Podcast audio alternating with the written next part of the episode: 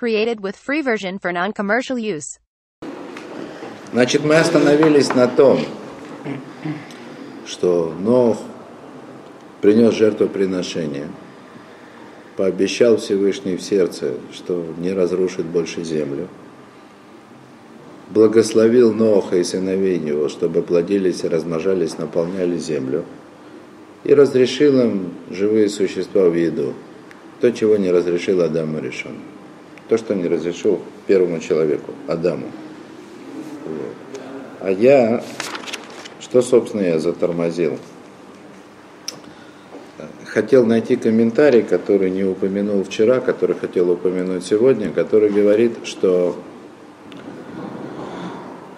вот это разрешение Ноуху употребления живых существ, оно, оно было не бесплатным. Оно связано с дальнейшими заповедями, вот то, что мы называем сегодня Шева Мицвод Нох, то есть семь заповедей Нох.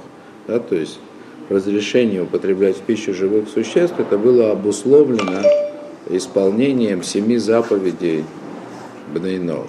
Отсюда даже учится, что если Бен Нох, он семь заповедей не исполняет, так ему и место есть нельзя. Да? Он становится вроде преступника таким. Это если кто хочет быть вегетарианцем. И как бы я не нашел этот комментарий, помню его просто как бы на память, да, но связь очевидная между разрешением употреблять живые существа в пищу, мясо есть, и заповедью. Потому что заповедь, она следует сразу после этого, и причем эта заповедь, она, она связана как раз с едой. Да? Ах басар бенавшо дамо ло тохелю. Значит, четвертый стих из девятой главы. Значит, однако э, мясо с душой крови его не кушайте. Я как мог, так и перевел. Коряво получилось, но в оригинале как бы еще менее связано. Вот. Это очень непросто. Раши тут объясняет, что это значит. Что значит э, плоть с душой его и кровью его не ешьте. Значит, ну, в принципе, с этим не, никто не спорит. Раши говорит, асарлем эвер минахай, то есть запретил э, орган от живого. То есть есть такой принципиальный запрет. Это и запрет Торы, и э, запрет также относящийся к бнейнох. То есть есть от живого. Называется эвер минахай, орган от живого. То есть, грубо говоря, нельзя, как в очень смешном анекдоте про украинцев, да, отрубить свинье ноги и сделать из нее холодец. Да? Потому что это нельзя есть все время, пока свинья живая. И очевидно, что не только пока она живая, даже после того, как она умрет, если ноги были отрублены при жизни, то это тоже есть нельзя.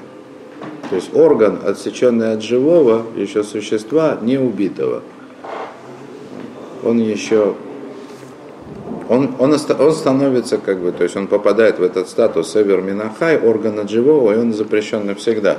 В этом смысле есть интересный момент такой в Геморе, в трактате Хулин, который занимается шхитой, он проводит разницу в понятии Эвер Минахай, то есть органа живого, э, по отношению к евреям, то есть по отношению к кому заповедана Тора, и по отношению, значит, к Нейно скажем так. Значит, э, Тора заповедала шхиту. То есть, если в Нейнов было несколько запретов, а шхита, то есть особенный способ кошерный убой скота не был заповедан, да, а, то евреям было заповедано шхита.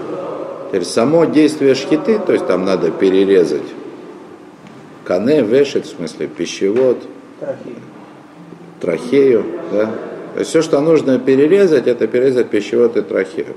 То есть с точки зрения законов шхиты, когда у коровы перерезаны пищевод и трахея, на большей части хотя бы, большей части этого периметра, да, она уже зашхитована. То есть теоретически ее уже можно есть. Это уже не эверминахай.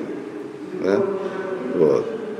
А, а вот для э, бнейнов, даже если она уже заштитована, перерезана, все равно ее есть еще нельзя, пока вот она пока она еще бьется в конвульсиях. И там есть интересный такой закон. А, я не понял, чтобы Гемора установила этот закон на Алоху, но потом я видел, кто-то, так сказать, из современных раввинов, занимающихся Бадайнох, он установил на Алоху. Есть два органа у животного. Все соединение которых с телом, оно происходит как раз через трахею и пищевод. Легкие. Легкие, они висят на трахее. Если перерезать трахею, то для бнейнох это что? Легкие чем становятся? Эверминахай. Потому что все время, пока она в конвульсиях, а легкие уже отрезаны, они отсечены. И тоже касается там кишок всяких и так далее, если перерезать пищевод. Так это есть, который сегодня даже посек, да, что если это животное было зашхитовано, то бнейнох запрещены навсегда остаются требуха, да, то есть легкие трахи. Вот.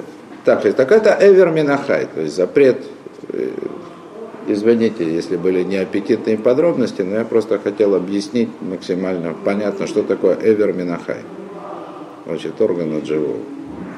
О. Вахет дамхем ленавшетахем и дрожь. Мият, а, так, секундочку. Нет, это еще не все. Да. Бенавшо дамо Раша говорит.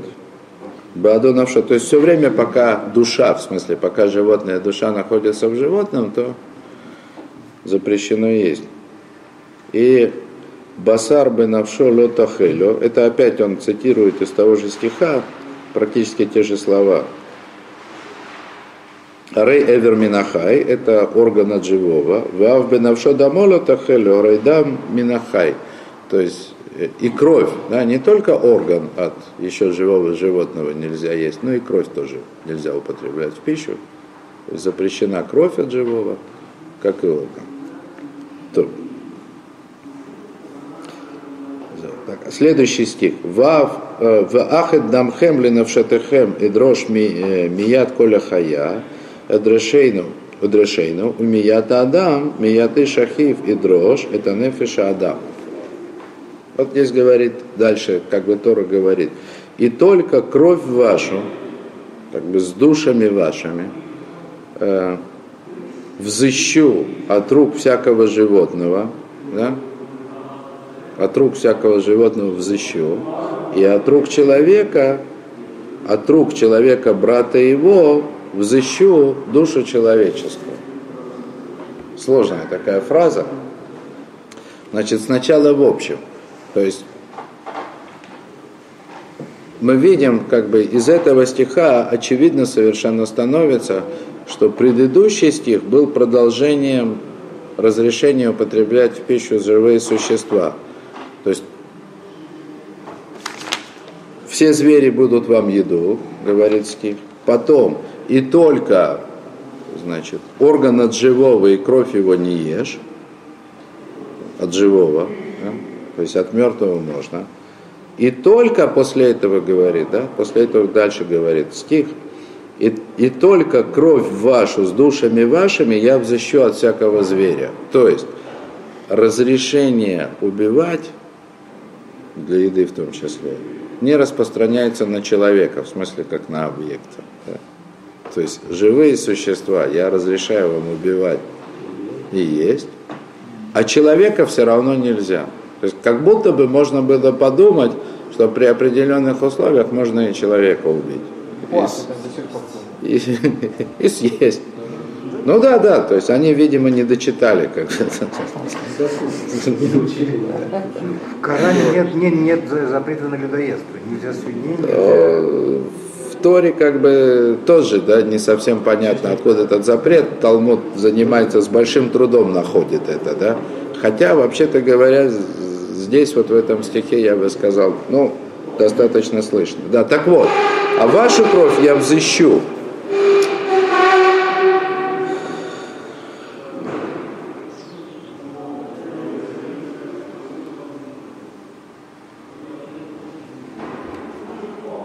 Да, и только вашу кровь я взыщу, взыщу со всякого животного, то есть чтобы вот такой был страх на животных перед человеком.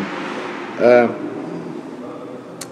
Рамбан тут спрашивает, да, то есть в принципе скажем так, вот с тем, что сказано в этом стихе, созвучен э, закон, закон Торы, что если бык убил человека, то этого быка тоже надо убить. Рамбан как бы спрашивает, как, э, как может вообще относиться взыскание к, к животному, у которого нет свободы выбора. И он говорит что-то вроде того, что природа этого мира такова, скажем так, да, что если животное так или иначе посмело убить человека, то его можно только уничтожить. То есть животное, которое убило человека, оно как бы по сути своей, в силу природы своей, не в наказании, но не имеет права на существование. Вот. О, так вот, взыщу со всякого животного вашу кровь, в смысле только не оставлю, не позволю. Умият Адам, да, и от рук человека, умият и шахив. Тут есть такое двое. От рук человека и от рук человека брата его взыщу. То есть это имеется в виду наказание, то, что называется Баидей Шамай, наказание с неба. То есть Всевышний не, не оставит безнаказанным человека, который убил другого человека. И, и здесь два варианта. Просто человека, который убил, скажем так, намеренно, по злобе. И даже если этот человек брат его был, в смысле не со зла убил, а нечаянно, все равно Всевышний взыщет как бы кровь. А дальше шофех дама Адам, бе Адам домой шафех. А дальше еще следующий стих. Проливающий кровь человека, человеком кровь его прольется. А вот это уже о суде, о человеческом. То есть, если человек проливает кровь, да, и делает это при свидетелях, то есть, когда есть возможность совершить суд, то тогда возложена на человека обязанность совершить над этим человеком суд и пролить его кровь. Беадам домой шафех. То есть тот, кто проливает кровь человека человеческими руками, его кровь будет пролита. Это как бы по-простому о суде. Кибацелем элаким асайта Адам, потому что по образу Господа сделан человек. Э, понятно. Это возвращает, то есть опять нас возвращает к тому, что праведность Ноха после испытания потопом, она вернула утерянный до потопа человеческий образ. Так, давайте на этом остановимся. Created with free version for non-commercial use.